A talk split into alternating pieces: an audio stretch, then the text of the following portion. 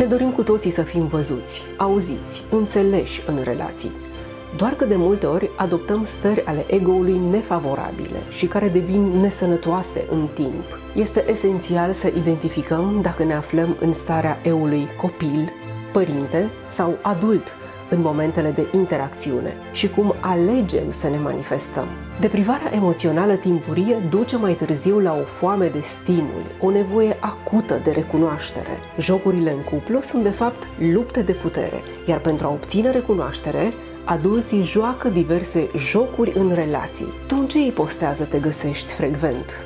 Ești victimă? Salvator? Sau persecutor. Ți-ai dat seama că te afli într-o interacțiune disfuncțională și manipulativă? Carmen Andrei este psiholog, are masterat în terapie cognitiv-comportamentală și multiple specializări în psihologie. Locuiește în Noua Zeelandă, dar și în România. Este autoarea programului Little Whisper, un program adresat copiilor. Carmen este și artist plastic, fiind pasionată de pictura abstractă. În ediția de astăzi a emisiunii Arta Fericirii vom afla tehnicile prin care transformi dramatismul în atitudine de învingător. Persecutorul are mare nevoie să câștige întotdeauna și întotdeauna să aibă dreptate. Aceste roluri din triunghiul dramatic sunt niște roluri pe care uh, putem să ne imaginăm că le, uh, le asumăm ca pe o scenă deschisă. Putem să schimbăm contextul exterior, putem să renunțăm la relația respectivă în care noi ne victimizăm foarte mult și avem un salvator care ne salvează tot timpul și relația va fi disfuncțională pe termen lung. Uh, putem să schimbăm jobul respectiv, serviciul respectiv în care șeful este persecutor și noi suntem o victimă, dar nu se va schimba concret nimic. Adică va fi aceeași dramă rezultatul unui triunghi dramatic este o dramă. Va fi aceeași dramă, doar că pe altă scenă. Adesea, soțul spune, bine, draga mea, rămâi cu bine să fii sănătoasă, dar trântește ușa. Sau pleacă furios și încruntat. Sau soția spune în, în EU starea de copil, spune, da, te rog, du-te la serviciu, este mult mai important să faci asta, dar se bosunflă. Copiii sunt uh, mai obraznici sau greșesc mai mult, Uh, adulții se vaită, adulții se laudă sau muncesc mai mult, tocmai pentru a obține această atenție și această stimulare. Viața uh, presupune și suferință, condiția umană implică suferință, viața presupune și durere, iubirea conține și durere și atunci cred eu că unul dintre cele mai importante lucruri pe care le putem face este să acceptăm și să conștientizăm această experiență prezentă. Carmen, bine ai venit în emisiune! Bine te-am găsit! și mulțumesc de invitație, sunt onorată. De ce am ales să vorbim despre jocurile și luptele de putere în relații și legătura cu analiza tranzacțională? De ce ajungem tot timpul la conflicte? De ce ajungem tot timpul la certuri? De ce ajungem tot timpul la drame? De ce nu ne înțelegem cu cei din jur? De ce relațiile noastre se sfârșesc, se blochează? Uh, ce se întâmplă uh, de se repetă acest uh, ciclu, chiar dacă schimbăm cumva contextul extern. În cazul în care, să zicem, schimbăm serviciul sau schimbăm partenerul, problemele rămân și se repetă. Le ducem cu noi. Toate, le, ducem le ducem în altă cu siguranță. sau într-un alt loc de muncă. Cu siguranță. Până nu uh, învățăm cum să schimbăm aceste tipuri de relaționare, uh, până nu conștientizăm rolurile pe care ni le uh, asumăm, pe care le abordăm, ipostazele pe care le abordăm, jocurile pe care le jucăm, nu vom înțelege cu adevărat ce obiective avem și ce avem de schimbat, în așa fel încât relațiile să devină, uh, să devină funcționale. Și conștient sau nu, jucăm roluri în, uh, în relațiile de cuplu? Cu siguranță este uh, și o prezență și o conștiență în, uh, într-un anumit tip de joc, într-un anumit tip de tranzacție. În același timp, în acele tranzacții, și vom ajunge acolo să povestim, în acele tranzacții ascunse, uh, nu au neapărat un caracter manipulativ, nu sunt adesea conștiente. Să explicăm ce este analiza tranzacțională și rolul ei în terapie. Da, analiza tranzacțională descrisă de, și studiată de Eric Byrne Uh, are la bază o teorie a lui René Spitz, uh, de prin anii 60, uh, asupra bebelușilor, care, deprivați senzorial, deprivați fizic, deprivați emoțional, pe o, durată, o durată lungă de timp ajung la un declin irreversibil. Mai mult decât atât pot ajunge la uh, exitus dacă cumva se pliază și o boală pe această deprivare. Uh, de aici, firesc, s-a tras concluzia că există o anumită foame de stimul. Avem această foame de stimul, avem acest necesar de stimul. Concret, vă pot da cazul artistului care are, să zicem, săptămânal un concert și primește din partea audienței uh, aceste unități de recunoaștere într-o cantitate foarte mare, sute, sau a actorului de talie internațională, milioane. Milioane de aprecieri, milioane de like de aprecieri, exact. Expunere, da. Da, uh, versus cercetătorul, să zicem, închis ani și uh, mă rog, zile, luni, ani, poate. Uh, în laborator? Într-un laborator, iar la finalul cercetării, să zicem că primește ca unitate de recunoaștere cu scop de stimulare o bătaie pe umăr din partea profesorului și o laudă.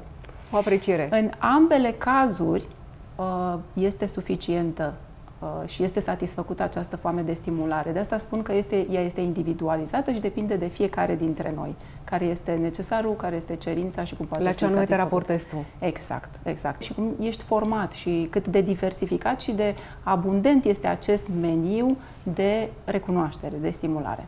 În uh, literatura de specialitate, în analiză tranzacțională, acest stimul se numesc strokes. Ăsta este termenul din engleză. Uh, practic, aceste strokes sunt niște unități de recunoaștere cu rol de stimulare.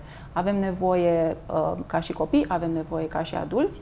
Uh, mai mult decât atât, folosim jocuri, vom povesti despre ele, folosim jocuri, folosim tranzacții, folosim lupte de putere pentru a obține aceste unități de recunoaștere. Ele pot fi pozitive, ca de exemplu o încurajare, o îmbărbătare, un compliment, un zâmbet, mama care își mângâie copilul și îl îmbrățișează, uh, pot fi însă și negative, uh, pot fi dezaprobări, pot fi încruntături, poate fi furie, poate fi mânie. Să luăm pe rând câteva din aceste concepte despre care tu ai vorbit, tranzacțiile, ce sunt aceste tranzacții și dacă noi suntem conștienți de ele. Sunt trei feluri de tranzacții descrise în analiza tranzacțională. Ele pot fi paralele, sau complementare, pot fi încrucișate sau pot fi ascunse. Uh, folosesc și mimicogestica, ajută foarte tare să le reținem. Uh, aceste tranzacții paralele sunt uh, tranzacțiile și relaționările și discuțiile și comunicările pe care le avem în care ne simțim auziți, în care ne simțim văzuți, în care ne simțim înțeleși. Mai mult decât atât, comunicarea este continuă și este nesfârșită. Asta ne spune Eric Byrne, Uh, despre acest tip de tranzacție. Este o tranzacție foarte bună, este o tranzacție naturală și firească, iar rolurile pe care ni le asumăm și stările eului din care suntem sunt de fapt uh, niște stări complementare. Uh, tranzacțiile încrucișate sunt tranzacțiile în care comunicarea este întreruptă și practic unul dintre cele două persoane trebuie să-și schimbe starea pentru a continua comunicarea. La tranzacțiile ascunse, deja lucrurile devin un pic mai complicate, în sensul că aparent uh, emitem și inițiem un anumit tip de tranzacție într-un mod sincer și direct, de fapt însă mesajul este ascuns. Este o sintagmă potrivită ar fi una spunem, alta vrem. Să luăm succint uh, aceste concepte din analiza tranzacțională. Ce sunt aceste stări ale eului? Stările eului sunt de fapt niște tipare comportamentale niște tipare în care noi intrăm, le abordăm, ne poziționăm în momentul în care relaționăm. Și sunt, uh, în analiza tranzacțională sunt deschise trei uh, stări ale eului, eul uh, copil, starea de eu copil, starea de eu părinte și starea de eu adult. Ce înseamnă asta? Dacă vreți neuroimagistic, la nivel biologic, la nivel cortical, este formarea acelor rețele neuronale în perioada copilăriei, Uh, concret ce simte, ce gândește, cum se comportă copilul, uh, creativitatea, spontaneitatea pe care o are în anii aceia. Ce înseamnă eul părinte? Înseamnă formarea și internalizarea acelor modele parentale pe care le vedem în perioada copilăriei. Persoanele care au grijă de noi, care Părinți, ne cresc. bunici. Exact. Anturajul familial. Anturajul care apropiat. Poate, anturajul apropiat, dar care poate fi părinți, bunici, poate, pot fi și rude. Uh, ce ar însemna uh, eul adult este acel uh, adult care are o autonomie, care are, își asumă o responsabilitate, care este răspunzător de propriile simțiri, de propriile decizii, de propriile comportamente, aici și acum. Și ce e foarte uh, important de spus este că acest eu adult și această stare de eu adult filtrează ce vine dinspre eul copil și filtrează ce vine dinspre eul părinte. E bine să fim doar în, acest, în această stare de eu adult sau e necesar să le înglobăm pe toate trei? Este foarte firesc și foarte necesar și foarte sănătos să trecem în toate cele trei stări ale eului. Și vă pot da și un exemplu concret. Să zicem tatăl care trebuie să ducă copilul la școală și apoi trebuie să se ducă la servici și copilul care vine cu o piesă de Lego, tati, te rog, hai să ne jucăm cu avioanele și să ne alergăm puțin și să ne jucăm puțin. Și tatăl cedează, intră în starea eului copil, se joacă 5 minute, 10 minute, după care își dă seama că este timpul să plece, să ducă copilul la școală.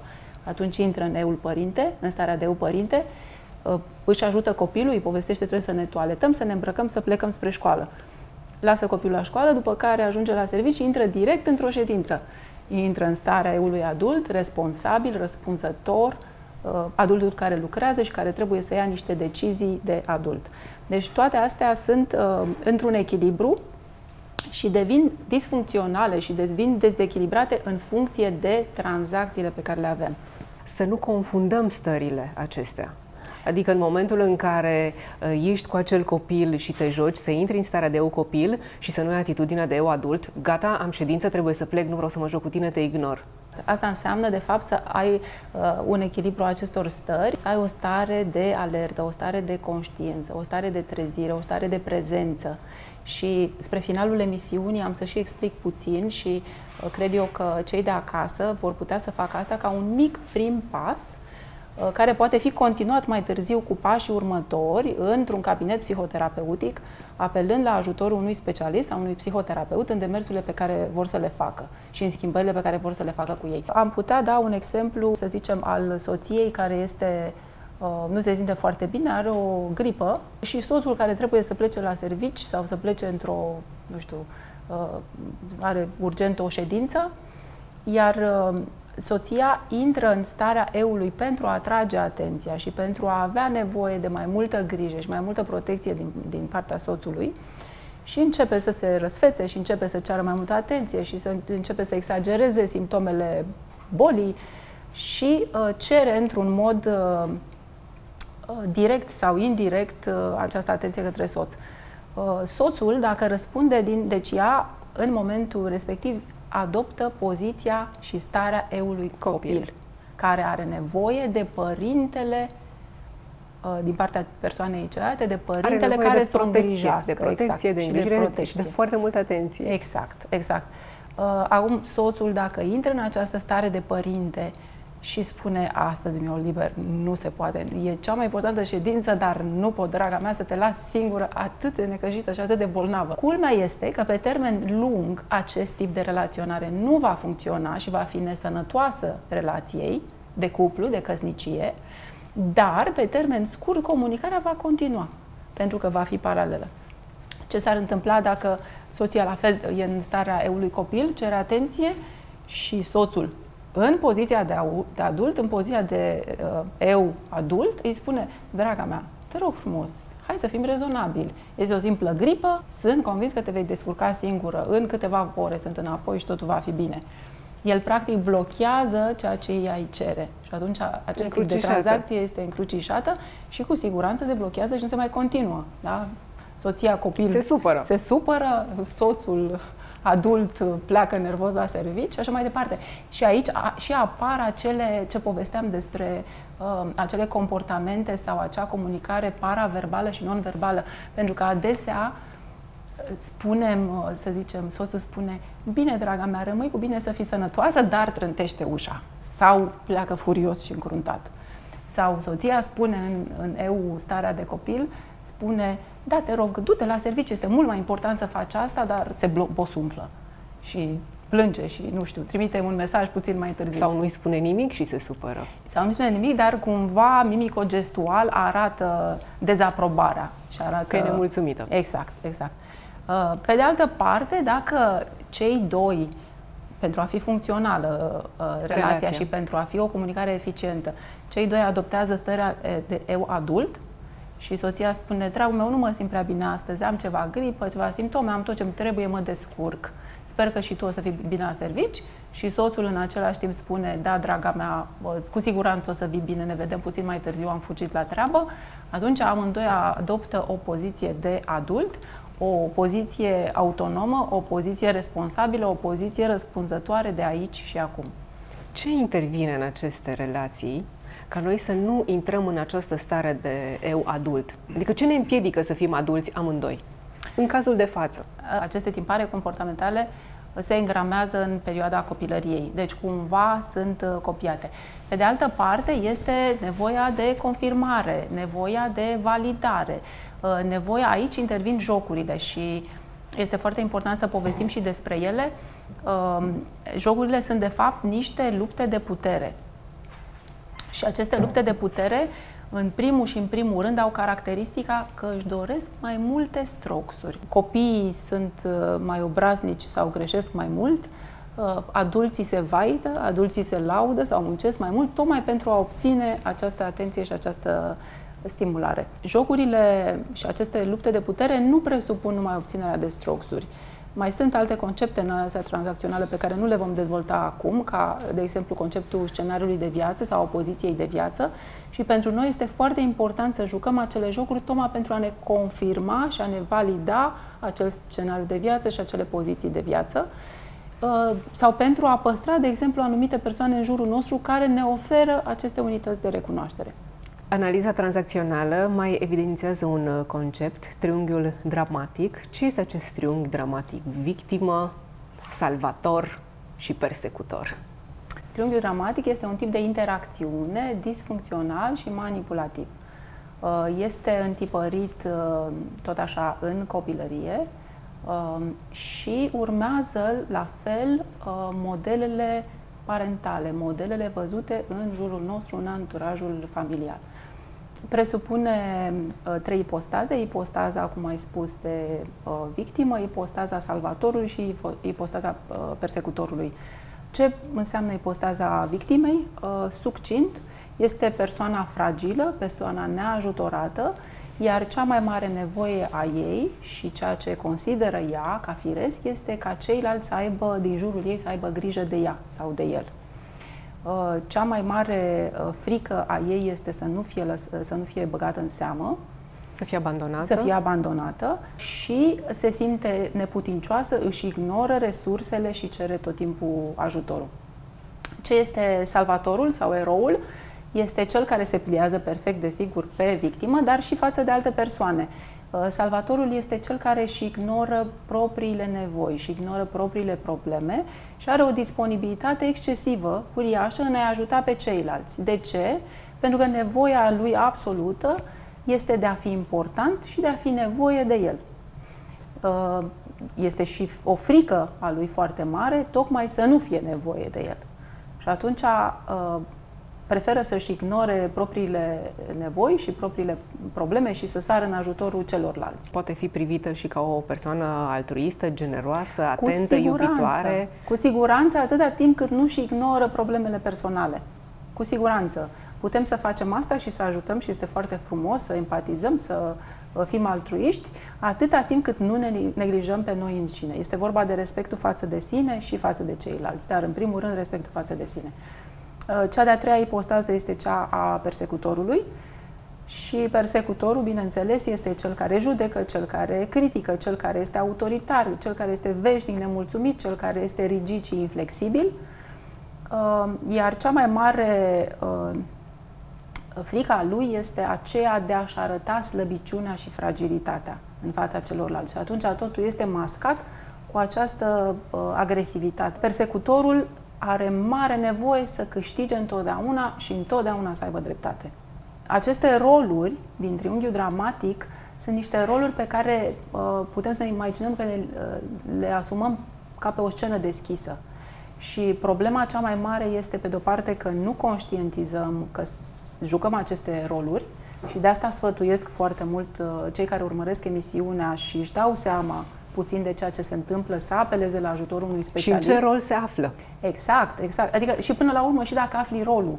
Cum ești din zicem, el. Exact, cum ești din el. Este un proces lung, de durată, în care lucrezi foarte mult cu tine. Dar uh, uh, ce este foarte important de reținut este că putem să schimbăm contextul exterior, putem să uh, renunțăm la relația respectivă în care noi ne victimizăm foarte mult și avem un salvator care ne salvează tot timpul și relația va fi disfuncțională pe termen lung, uh, putem să schimbăm jobul respectiv, serviciul respectiv în care șeful este persecutor și noi suntem o victimă, uh, sau poate nu suntem, doar șeful este persecutor, dar noi alegem acea ipostază, dar nu se va schimba concret nimic. Adică va fi aceeași dramă, rezultatul unui triunghi dramatic este o dramă. Va fi aceeași dramă, doar că pe altă scenă. Ce e de făcut? Ce soluție avem? Soluția este psihoterapeutul. Odată ce conștientizăm în ce rol ne aflăm, în ce situație de viață relațională, știm ce e acolo, cum reușim să ieșim din acest triunghi dramatic? Așa cum există acest triunghi dramatic, există și triunghiul învingătorilor, uh, care are la fel trei coordonate și aceste coordonate sunt empatia, vulnerabilitatea și asertivitatea. Uh, empatia presupune și vine în ajutorul uh, rolului de salvator. Uh, salvatorul empatizează cu victima, dar în același timp o îndeamnă să apeleze la propriile resurse. Se poate da ca exemplu să spună, știu, îți este greu și eu am fost în punctul ăla, uite, eu am făcut așa, eu am căutat resursele astea în mine, le-am folosit, am mers mai departe, am rezolvat problema. Poți și tu curaj. Uh, vulnerabilitatea presupune uh, asumarea neputinței și aici este victima care își va asuma neputința, victima care va cere ajutorul, dar într-un mod conștient și într-un mod asumat. Uite, nu reușesc să-mi uh, descoper resursele alea, mă poți ajuta, aș vrea să-mi povestești cum ai făcut tu ca să fac și eu. Mulțumesc. Asertivitatea este cumva prezentă în ultimii 10-15 ani, este prezentă uh, și în cabinetele uh, psihologilor, și la televiziune, și în articole scrise, și peste tot. Uh, este puțin înțeleasă în sensul că uh, este un comportament, nu este doar o simțire, o gândire, o transformare și o schimbare. Uh, sunt, presupune toate astea la un loc și uh, concret voi și da câteva exemple de fraze care, pe care ne ajută să devenim puțin mai asertivi. Asertivitatea este uh, cumva cheia esențială a unei relaționări eficiente. Ce presupune să fiu asertiv? Respectul față de sine și față de ceilalți, presupune curajul de a-ți exprima opiniile, presupune asumare, presupune autovalorizare, tact, dar în același timp fermitate, în a exprima și în a te exprima în fața celorlalți. Pentru înțelegerea acestui concept, uh, conceptul de asertivitate, voi da și câteva exemple. Tipuri de afirmații asertive. Eu cred că, eu consider că, doresc să fac acest lucru pentru că. Nu, simplu nu. Mulțumesc, nu sunt interesat. Prefer să rămân la punctul meu de vedere. Deocamdată nu știu, dar mă gândesc și revin cu un răspuns. Mulțumesc că te gândești la mine, dar nu este nevoie de data asta. Mi-ar plăcea să-mi respecti punctul de vedere. Mă simt ofensată de remarca ta. Se spune că o dovadă de valoare și demnitate este să ne acceptăm așa cum suntem, inclusiv cu slăbiciunile noastre și, în același timp, să acceptăm pe cei din jurul nostru așa cum sunt. Cum ne educăm această acceptare? Personal îmi doresc ca cel de acasă să facă acest demers. Este un mic pas pe care poate face cu uh, el însuși. Poate să încerce să activeze acea stare de mindfulness. Este un uh, uh cuvânt preluat ca și neologism în limba română. Definit, pentru cine nu știe ce înseamnă, este de fapt o stare de alertă, o stare de conștiință, o stare de trezire și de prezență uh, a noastră față de experiența și realitatea pe care o avem uh, în momentul prezent. Uh, cum putem să facem asta? Nu trebuie neapărat să avem o stare, uh, eu știu, calmă și senină. De și, relaxare totală. Exact. De, sau de meditație. și meditație și, sau o stare fericită, o stare de fericire, de bucurie. Putem să facem asta pe parcursul unei zile și recomand asta și putem să facem acest exercițiu Uh, această stare de mindfulness despre care ați povestit în niște emisiuni anterioare cu alți colegi de-ai mei, uh, este de fapt o stare care trebuie experimentată și practicată. Și cum putem să facem asta concret? Punându-ne întrebări. Ce simt eu acum în corpul meu? Fiind în starea aia de tristețe sau uh, fiind puși în fața unei situații neplăcute, să zicem. Ce gândesc eu acum cu mintea mea? Ce gândesc în clipa asta? ce conștientizez eu, ce stare conștientizez că am în mine. ce situație am în față, cu ce situație mă confrunt acum. Deci cumva interiorizezi acea experiență prezentă și o privești poate ușor detașat. În același timp acceptând-o. Deci aceste două uh, componente sunt esențiale în a învăța cum să avem această uh, stare de mindfulness. Uh, prima este o autoreglare a atenției către clipa prezentă, prezentă, către experiența prezentă, către realitatea pe care o experimentăm, iar cea de-a doua este atitudinea cu care privim această, uh, această realitate. Pentru că uh, lucrurile nu sunt așa cum ni le dorim și noi ni le dorim într-un anume fel. Și aici apare conflictul. Viața uh, presupune și suferință, condiția umană implică suferință, viața presupune și durere, iubirea conține și durere și atunci cred eu că unul dintre cele mai importante lucruri pe care le putem face este să acceptăm și să conștientizăm această experiență prezentă. Conștientizarea și acceptarea cu o inimă deschisă, uh, cu o inimă curajoasă, cu o inimă prietenoasă, uh, cu o inimă jucăușă, uh, în același timp cu o minte fără de judecată a oricărei experiențe prezente pe care o avem. Acceptare cu prezență conștientă și cu non-judecată. Exact. Lipsa judecății. Exact. Față de tine și față de ceilalți. În primul rând față de experiența prezentă și apoi față de ceilalți, cu experiențele lor, desigur. Mulțumesc pentru prezența ta și pentru ceea ce ne-ai expus. Mulțumesc!